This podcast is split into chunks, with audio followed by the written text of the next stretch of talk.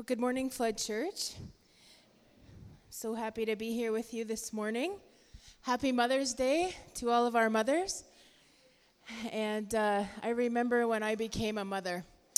And we have four kids, and one of my very good friends called me, and she had had a couple of kids by that time, and she just gushed, Isn't it just the best thing ever?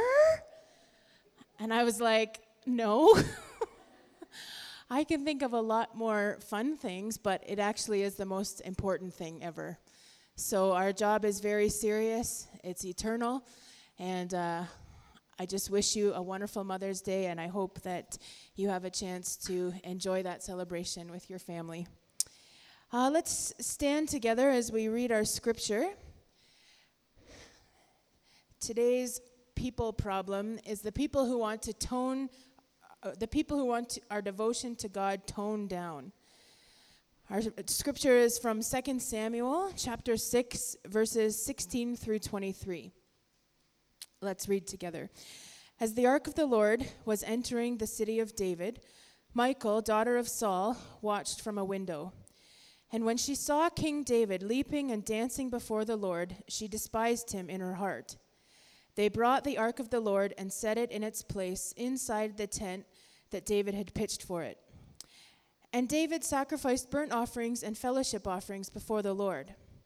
After he had finished sacrificing the burnt offerings and fellowship offerings, he blessed the people in the name of the Lord Almighty. Then he gave a loaf of bread, a cake of dates, and a cake of raisins to each person in the whole crowd of Israelites, both men and women. And all the people went to their homes. When David returned home to bless his household, Michal, daughter of Saul, came out to meet him and said, How the king of Israel has distinguished himself today, going around half naked in full view of the slave girls of his servants, as any vulgar fellow would. David said to Michal, It was before the Lord who chose me rather than your father or anyone from his house when he appointed me ruler over the Lord's people Israel. I will celebrate before the Lord. I will become even more undignified than this, and I will be humiliated in my own eyes. But by these slave girls you spoke of, I will be held in honor. And Michal, daughter of Saul, had no children to the day of her death. Please be seated.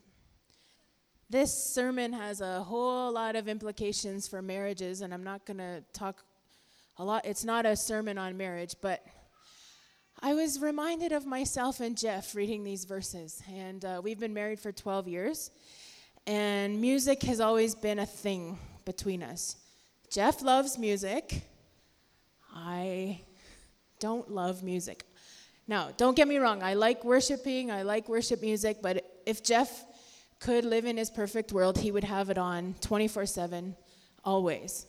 And it was always sort of a bone of contention between us because, for instance, Sunday morning, it's busy.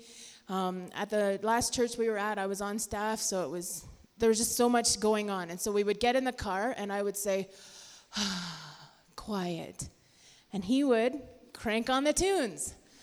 And I would be frustrated because I would want quiet. He would be frustrated because he wanted music. And uh, he, he really sort of thought that I was just doing it to be a nagging wife. And until, um, in order for our mission to send us to Malawi, we had to undergo all kinds of psychological testing. And uh, we had to do this thing called the Birkman assessment. Has anyone ever heard of the Birkman? No?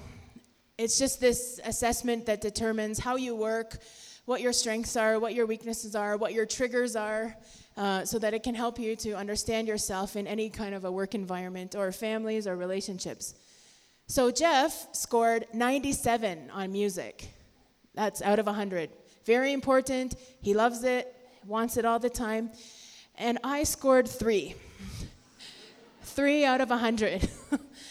and that's not that I don't like it, it's just very low on my priority list. So even now that we've gone through that assessment and we understand one another in a better way, it's really helped our marriage. But even I think last week, I came into the kitchen, he had on his stereo, and he had an earphone in his ear as well for his audiobook, so he could listen to his audiobook while having music in the background. So I started to talk to him, so he pulled out his earphones, and I said, What are you doing? Like, you're listening to a book and to music? He said, Yeah, so that way when you come to talk to me, at least I still have the music on. I can shut my book off. So, marriage, yeah. so, as a church, we've been following this story of David. God has raised him from this humble shepherd boy and he set him upon the throne of Israel. He came from a very low position and was actually raised up to the highest in the land. His family didn't really have position, but now suddenly he's the king of Israel. But he's still that song filled shepherd boy, although at the same time now king of a nation. So I've always wondered about this first wife, this Michal. She was given to David by her father Saul. So, what are her thoughts? And, and we read earlier that their story starts off almost like a love story, a fairy tale. She's the second of Saul's two daughters. She's a princess in her own right. She's grown up within the royal household. And this teenage princess falls in love with this young, rugged, handsome pauper who's also just a teenager, a common shepherd. If you look in your Bible at 1 Samuel 16, verse 12, it says So Jesse sent for him. He was dark and handsome, with beautiful eyes. And the Lord said, This is the one, anoint him. So not only is he is this handsome brute, but he's become suddenly a national hero. And when King Saul hears that David is in, or that his daughter's in love with David, he makes him really happy because he thinks maybe this might be his chance to actually pull David down. So, as was the custom, Saul demands a dowry from David. But I don't know about you, but what kind of a dowry can a poor, last born shepherd, teenager, offer the king of all Israel? But Saul, in his very wily way, sets the dowry at something almost impossible 100 Philistine foreskins. Undoubtedly, Saul would have been very smug at the thought of this because not only does that task seem unreachable, but he also knew that it would place David right in the midst of his enemies because we can't forget that he's just killed their giant. And David, with his usual custom, he goes forth into this impossible duty. It's dangerous, and he manages not only to meet the dowry requirement, but he actually kills 200 Philistines. We're the single ladies. Wait, put your hands in the air. You know, if any man was to double what he meant to do originally for you, I mean, what kind of a man is this? So just think about how Michal feels about her hero. So this is their how their story begins, a tale of young love and heroic action. Now, I'd want to do a small activity. So if you're married, I'd just like you to stand up. Everyone stand up if you're married. Even if your spouse is not here, that's okay. Stand up. Ladies, I want you to think about what is the most heroic thing your husband ever did for you. And everyone else seated, this is your chance to talk amongst one another. I met my husband at church. It's a great place to meet people. Now, so ladies, think about what's the most heroic thing your husband ever did for you. And men, think about what is the most heroic thing you ever did for your wife. Now, if you've been married for less than one year, please sit down. Less than one year, please sit down. Okay, what about less than five years? Can you please sit down? Under five. What about less than 10? If you're under 10 years married, have a seat. Okay, this is I'm going to do a big jump. If you've been married less than 20 years, please sit down. Under 20. Whoa, we still have some. Okay. Yeah, that that definitely deserves applause. Okay, last one. If you've been married less than 25 years, Please sit down. Wow. Okay. So this couple I know very well. They're from our growth group, Larry and Mandy. Can you guys come right up to the front? Don't be shy. Step right up. And and you guys as well. I want you to come too. Don't be shy. We're all family. Most people are on holiday today, so there's don't So Mandy, have you been thinking about what it is that's the most heroic thing that Larry ever did for you? She said there's so many she can't pick one.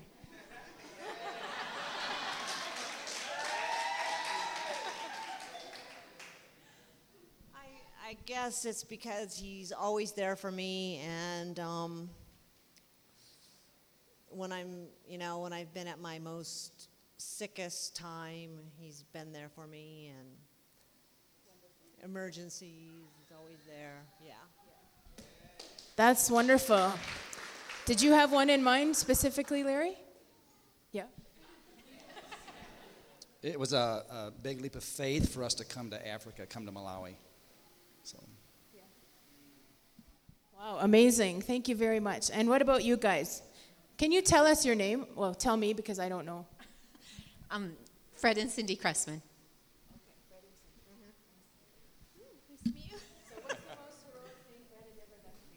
Um, well, I don't know. We've been married a really long time. Um, 31 years. but, we got married at 10. So, yeah, you know, it happens. Um, but I think, um, you know, after you've been married that long, you can't, events kind of, you don't really think of events. You don't think of your marriage in events. You actually start forgetting. and so I don't really, um, I mean, like, he never rushed me from a burning building or anything like that. I mean, that just didn't happen. But um, we raised um, four girls, and we have a boy also, so we have five children. And I think that the most heroic thing he did for me was being a hero for our girls. Because that makes such a big difference in their life and in their decisions and in their adulthood. So that's what I think. And Fred, did you have something in mind yourself that you had been thinking about?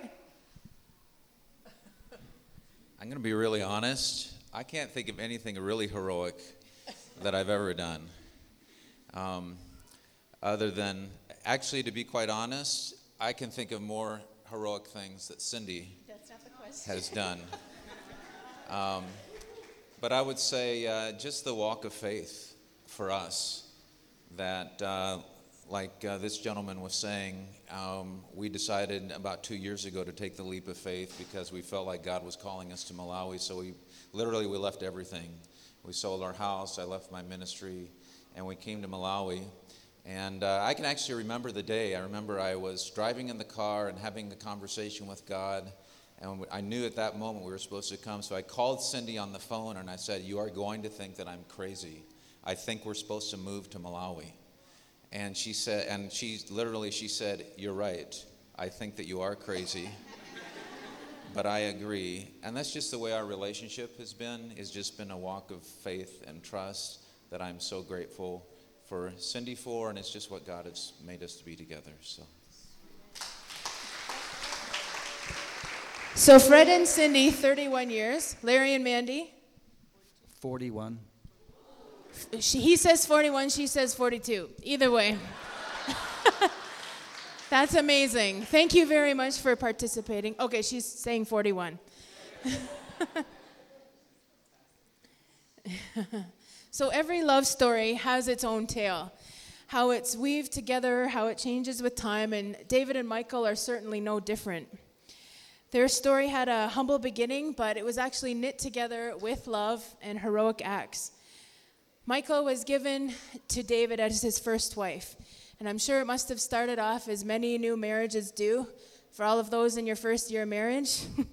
You learn how to live with one another. You learn how to love one another. You share everything. They have morning breath. Their clothes are all over the place. On and on. I remember my first year of marriage, and I'm so glad it's over. In these early years of marriage, Michal even saves David's life. Saul is he's completely bent on destroying David and he gets the house surrounded and he sends messengers to watch over him so that Saul could kill him the next morning. But Michal knew the heart of her father. She made a way of escape. She let David out of a window. And as a loyal wife, she tricked her father and put a, a hair covered image inside of his bed, in David's bed. And so when men burst into the room, they found out they'd been tricked. Saul was full of rage, and he accuses his daughter of disloyalty. That's David and Michal. But in our text today, things are a long way off from that. About 10 years after they were married, Saul actually gives Michal to another man in marriage. Undoubtedly, he was trying to end his relationship completely with David by severing not only friendship ties, but also family ties. Every element of their relationship was to be cut off completely, even to the point of breaking his own daughter's heart. And so she's given to this other man who's named Paltiel. Presumably, it happens at a time when David is on the run from Saul. Michal's not mentioned again in, our, in the scripture for quite a while, but David does marry again and again and again and again. And he ascends to the throne, and Abner, who we've heard about already, wishes to make a treaty. And David agrees to this treaty with one condition that the daughter of Saul should be returned to him. And so that's what happens. Ishbosheth, Ishbosheth the brother of Michal, the son of Saul, sends a message, and Michal is taken away from her husband a second time by her male relative a second time. And if you just look at 2 Samuel chapter 3, verse 16 tells us the tragic story of her husband Paltiel following behind her weeping. Now, there's obviously a love here between Michal with her new husband. Even though they had an arranged marriage, they had learned to give, le- learned to live together peacefully. So scholars think that it's about 18 years that has now passed from Saul and Michal's wedding day up until the day she returns back to his house. Has anyone here been married for 18 years? Just putting it out there. No. Okay. But 18 years. Jeff and I have been married for 12, so we're not there yet, but I can only imagine what it would have meant from that person you were so long ago to who they've each become now. She returns to their home and she finds things are not as they once were. David has so many wives and concubines, and she finds herself first in a very long line of women who are attached to this man. So, gone are those two passionate young people who once experienced such danger, who once went to such heroic depths for one another. Michal's been living in peace with her new husband, but now she enters her first matrimonial home to find many women who have a claim to her husband that she wed so long ago. And David has changed too, hasn't he? He's no longer this young, adventurous hero, but he's a sophisticated, savvy politician who's become king and actually sits on her father's throne. Now, David has waited approximately eight years from the day Michal was taken until the day he calls her back. We, we, can, we can wonder about that. Was it out of love or devotion? Or if so, why waiting eight years? It's really possible that he's done this out of a political opportunity. He has the chance, the chance to strengthen his position within the kingdom of Israel. If the people see the daughter of Saul as the wife of the king, their concerns might be alleviated. Their allegiance to David may follow, and the northern and southern kingdoms are united. Now, Michal's no fool. She grew up in the, in the kingdom as the, as the king's daughter and became the wife of a king. She'd be fully aware of why David would have wanted her back at, the, at his house. So, what is it about the joy of others that can sometimes make us uncomfortable? Sometimes when other people have success, it makes us jealous. What is that? What is it about the happiness of others that make us angry or frustrated or annoyed? Most of the time, it's got nothing to do with that other person, and it has everything to do with this person. We have issues. These actions of others we disagree with, we feel they're wrong, and we want to judge because of what we think is right. We're anxious to hold others to a standard that doesn't actually exist, but we've developed in our own minds. And that, that's what's happening here with Michal. She's placed herself in the position as a judge over David. But, wives, who better to judge him than her, right? right? Everyone's quiet. You know, they were married for 18 years. She saved his life. He proved how much he wanted to marry her by uh, killing so many Philistines. They had at one time lived happily as a married couple, so who would know him better than her? Who would know his heart better than her? Who would know what really lies within the core of his humanity, within his, the depth of his character, and even his sin than her? And so she watches him as he dances unabashedly before the Lord. She watches his dignity fall to the wayside, and she is full of disgust. That's not what a king would do. That's not how a king would act. Doesn't he realize what kind of an auspicious time this is? The Ark of the Covenant is being returned to Jerusalem after such a long time. That's not how a war hero would undo himself in the presence of every public eye. Everyone has gathered, the whole city, to witness. But it is what a psalm writing, giant slaying, harp playing shepherd boy would do. So, with all the bitterness and anger and resentment of every sin between them, the words spoken and unspoken, the deeds done and left undone, Michal wants David to tone it down. She wants him to stop acting like a fool. She wants him to put some clothes on for goodness sake. She wants him to act like a regal king. She wants him to be that man she remembers in her heart. The one who would rescue her personally, not just send one of her brothers to drag her home back to a house full of concubines and wives. We can surmise she despises him because of the pain he has caused her. She holds him next to a standard that she feels is reasonable, and when she finds that he doesn't measure up, she despises him because of his unabashed shaming of himself in front of so many people at such an important time. So, David, he's not innocent, right? He's, he's done a lot of things, he's had a lot of misbehavior, he's committed some sin. Earlier in the same chapter, Uzzah dies because of touching the Ark of the Covenant while in the presence of David, right? But David observes the one thing we need to take from this passage God is worthy of your devotion, regardless of your sin and regardless of the opinions of others. Your worship does not depend on your worth. It doesn't depend on your ability. It doesn't depend on how good you are or how much you have accomplished. We can't allow the opinions of others to restrain our worship and our devotion. We can't even allow our sin to restrain our worship. Our devotion depends not on our ability or our status or even how sinful or sinless we are. It depends completely and totally on the worth of our great God. He is high above the earth. His name is indescribable. You, we could never do enough to be worthy of him. Now, I need to tell you, I need to, in front of my brothers and sisters, confess to you this morning about what happens at our house on Sunday morning. If you have any amount of children, or maybe none at all, or maybe you're single, Sunday morning is so challenging. Um, and I've, I've deemed that it is pr- it's a spiritual strategy of the evil one to try and discourage us and dissuade us from our worship. Now, as I said, we had four kids. Jeff and I have made a deal with each other.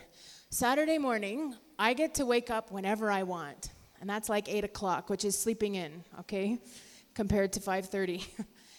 and Sunday morning, he has to get up in time to go to church, and I get all the kids ready.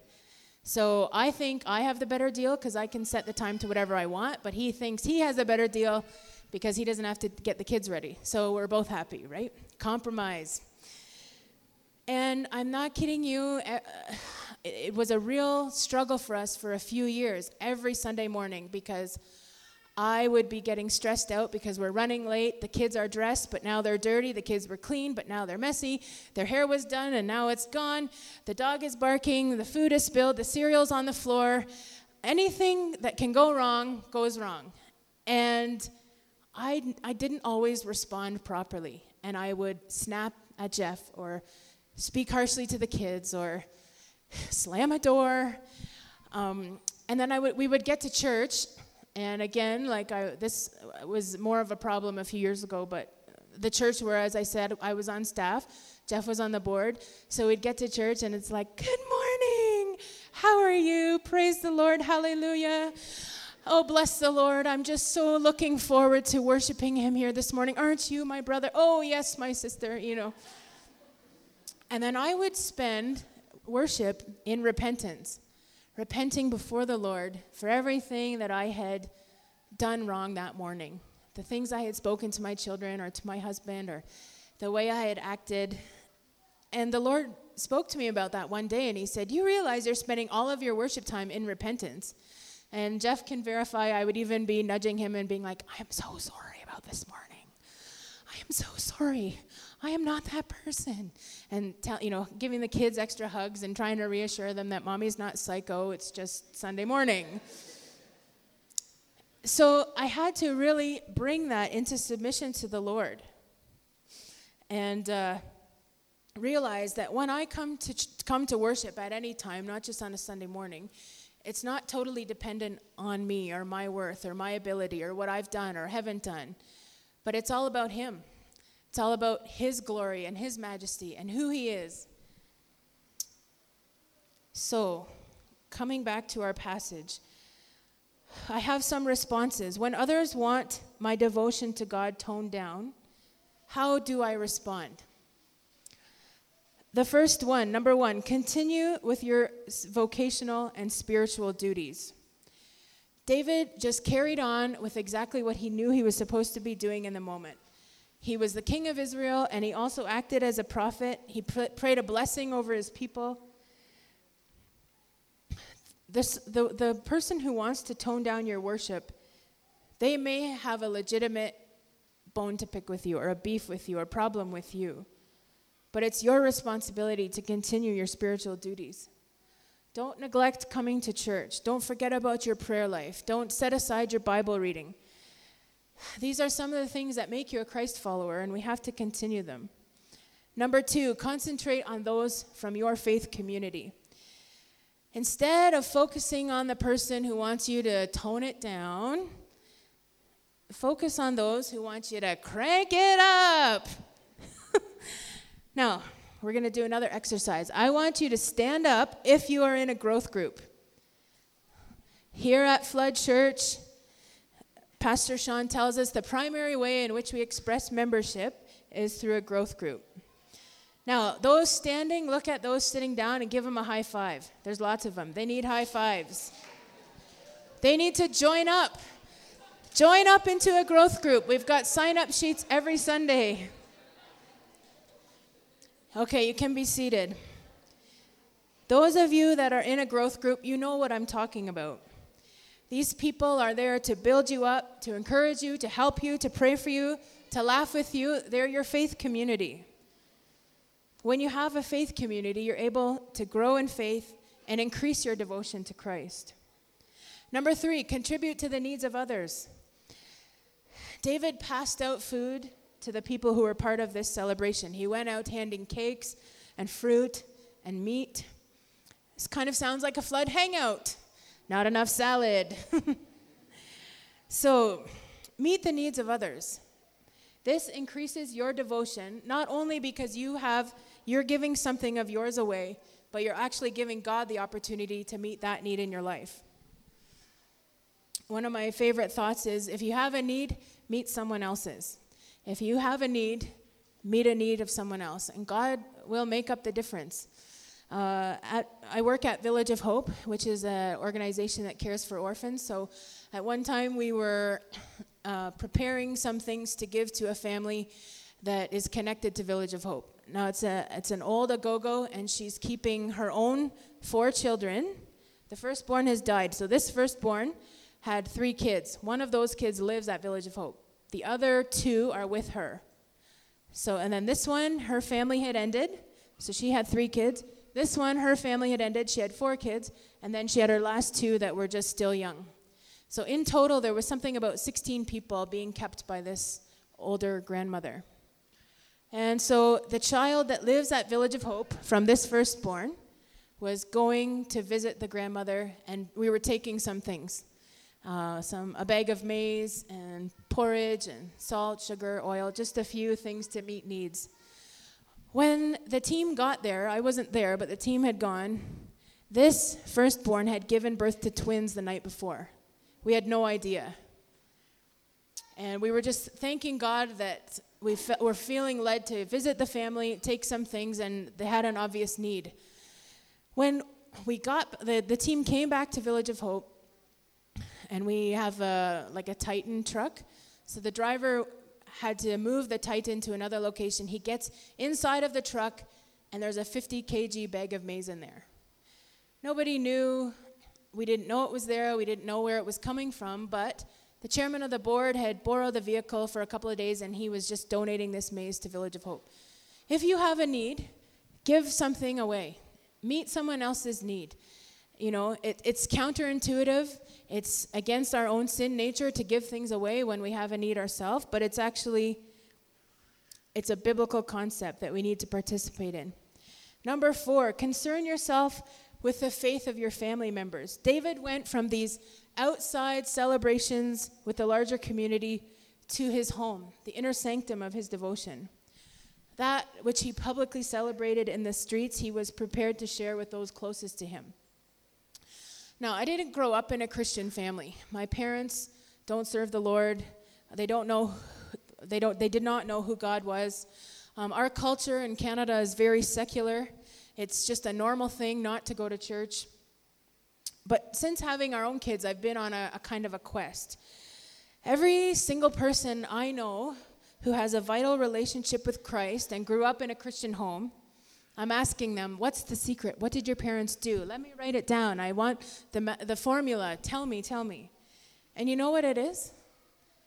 Every time, over and over, again and again, my parents were the same people at church as they were at home. That's what I hear every single time. There's no showy religion or whitewashed tombs. Every time, it's people who know and follow Christ in a real and meaningful way, not just at church or in front of other people, but every day in the trenches of real life, day to day. Parenting, living, sleeping, drinking, eating, breathing, walking, talking. We can't neglect our duty as Christian families. And as people who follow Christ, we're raising these little humans to do the same thing. When someone wants you to tone down your devotion to Christ, Concern yourself with your family members and with them, with them coming to know Christ. Number five, commit yourself entirely to the worship of our God. David is totally unwilling to compromise. He wouldn't budge with his decision to worship with pure joy and total devotion. When we compromise, we actually give a foothold to doubt. It's not really stealing if I don't tell the cashier she gave me too much change. It's not lying if she didn't ask me where I was. It's not cheating if we didn't go all the way. Commit yourself entirely to Christ and his worship. Do not allow any footholds to slide in. Number six, compare yourself with no one else. What if David had said, Hmm, I saw my neighbor dancing with shorts on. I'm taking it one step further ephod, baby. An ephod was just like a linen cloth that hung right in this area. But he didn't do that. He danced before the Lord in a way that was unique to him and unique to his devotion to Yahweh. In your own devotion to Christ, don't mimic someone else's style. Don't try and pray the way someone else does. God has made you unique, and the way you worship Him is also unique, and the way you're devoted to Him is also unique. Number seven, carry on with your identity. David is very strong with Michal here, and he tells her, I was chosen by the Lord above your father and all his house to be ruler over the people of the Lord, the people of Israel. Now, for those of us that are married, you know what's happening here. She's digging him with her comments. He's digging her with his comments. Now, obviously, it's not a good way to interact with the spouse, but it's very clear that David is aware of who he is and what he was called to do. When someone wants you to tone down your devotion, remind them of who you are in Christ. You are his beloved. You have all of your needs met in him. You are a child of God. You are saved by grace through faith. You are redeemed from the curse of the law. You are strong in the Lord and in his mighty power. You are an overcomer by the blood of the Lamb. You are healed by his wounds. Somebody say amen. Come on. You're more than a conqueror. You are forgiven. You are a new creation. That's who you are. Number eight, close out the negative voices. You don't have to take them out of your life forever, but you do have the opportunity to close out their voice. That means they no longer have the power over you to determine your, the strength of your devotion to Christ and His Word. It means their voice no longer has a platform in your life. Now, if, if this person is someone very close to you, I would suggest you do it carefully and prayerfully, but it's still something you need to consider.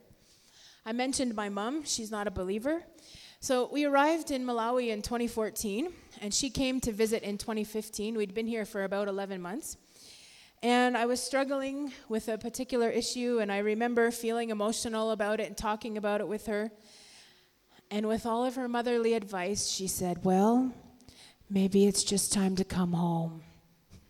Maybe it's just time to come back to Canada and bring those four children with you. I looked up at her and I thought, What? I mean, I was annoyed with a particular situation, but for her, the best solution was just to go back to Canada. Now, obviously, she's speaking out of her own bias. She would love it if we lived there so that she could see our kids a lot more regularly. Now, I didn't close her out of my life, but I did close out that negative voice because that negative voice was biased to her own wants, her own desires. Number nine is a hard one you might have to confront that person. And this is exactly what David did, and it was something like a head on collision. When Michal spoke to David about the dancing, he had the choice to respond or to walk away. Now, confrontation, it's not the only prescription for every situation, but it certainly does have its place. Now, let's consider that David and Michal have now been living together as husband and wife for it's approximately less than one year somewhere in the period of one year. Now, it's possible in that course of time that Michal has confronted David about other issues, various wives, concubines. And I also wonder if David said anything in response to her. We can't know, but I do find it interesting that he strongly confronts Michal when she mocks his worship. And this might be something you have to do. Number 10 is another hard one. You might have to cool your relationship. You may need to think about this with the one who wants you to tone down your devotion. Look at verse 23 in chapter 6. In my opinion, this is probably the saddest verse in this passage. As we know, the Old Testament is very clear about the opening and closing of the womb, the blessing of children. But in this verse 23, we don't actually read that this is an action of the Lord. It may be the scripture simply telling us that David and his wife just never shared their marital bed again. Their relationship had completely changed after this interaction, and it would seem they were not able to return to the shared joy of their youth found in one another. Now, if someone in your life, they want you to just tone it down, stop going to church every Sunday, quit that growth group nonsense, give up the prayer meeting, you might have to consider which level you want to keep that relationship at. Number 11, let's consider the other. Let's think about Michal for a minute. As I shared the beginning at the beginning, she definitely had a lot of right to be angry with David. If someone wants you to tone down your relationship with God, it's appropriate for you to consider where they are coming from. Do they have a reason? Have I done something to offend them? But it also needs to be handled with prayer and love. I, I don't actually think that David did everything that he could have to restore his relationship with Michal. In fact, it looks like he was not interested in restoration whatsoever. We can't put our relationship with other people above ours with the Lord, but we do need to consider how our own actions are interacting or impacting those people around us. Number 12 goes with it check your heart. You know, in this passage, Michal definitely acted out of anger, unresolved resentment, and David partially responded out of pride as well as rejection. We have to make sure that our heart is right before the Lord, as well as our fellow Christians and other people. Number 13, celebrate before the Lord. David made it very clear to Michal that his worship would continue and that he would celebrate before the Lord. He wouldn't stop, he wouldn't tone it down, he wouldn't minimize it. Number 14, create opportunities for further worship. Soon after this confrontation in chapter 6, chapter 7, David decides it's time to build a house for the Lord. He saw the opportunity before him to further his worship with a certain deed that was unlike anything else that had been accomplished by the people of Israel. When someone wants you to decrease your devotion, it's an opportunity for you to find ways to expand your devotion. Put your hand up if you would like to expand your devotion to Christ. Pastor Humphreys, just take a photo. We've got a lot of new ministry, uh, new volunteers for the kids ministry. there are always ways to expand your devotion here within our body as well within your own life. The last one, number 15, crave a closer relationship with Jesus. David was not satisfied. He told Michal that he would become even more undignified. He would become even more undone. He would go lower. He would worship more. He would dance harder. When someone wants you to tone down your devotion to God, it may be because they see a genuine hunger in your heart for the things of God.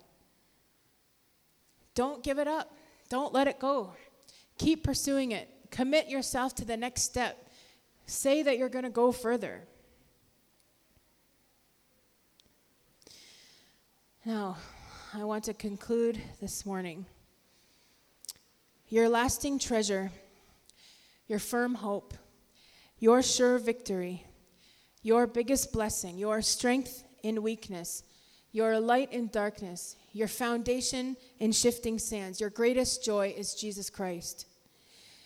Your devotion to Him and its eternality can compare to nothing in this life. There is simply no person no relationship, no job, no opportunity, no family commitment that can compare to who He is and how He loves you. God has a purpose for our people problems.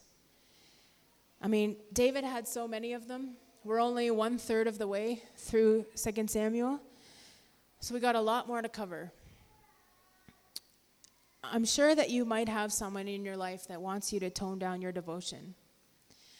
When I was a teenager, that's when I came to know Christ. And I can remember my brother telling me that this church thing was just a phase and it's going to pass. There's no way you're going to keep going to church every Sunday for the rest of your life. And, you know, he had an understanding that that's what it meant. And at the time, I remember I felt so indignant and self righteous about how sure I was that I was in this for life. My faith was not necessarily that Jesus had me for life, but that I was determined about what I was going to be doing. But I thank the Lord for how He, he kept me.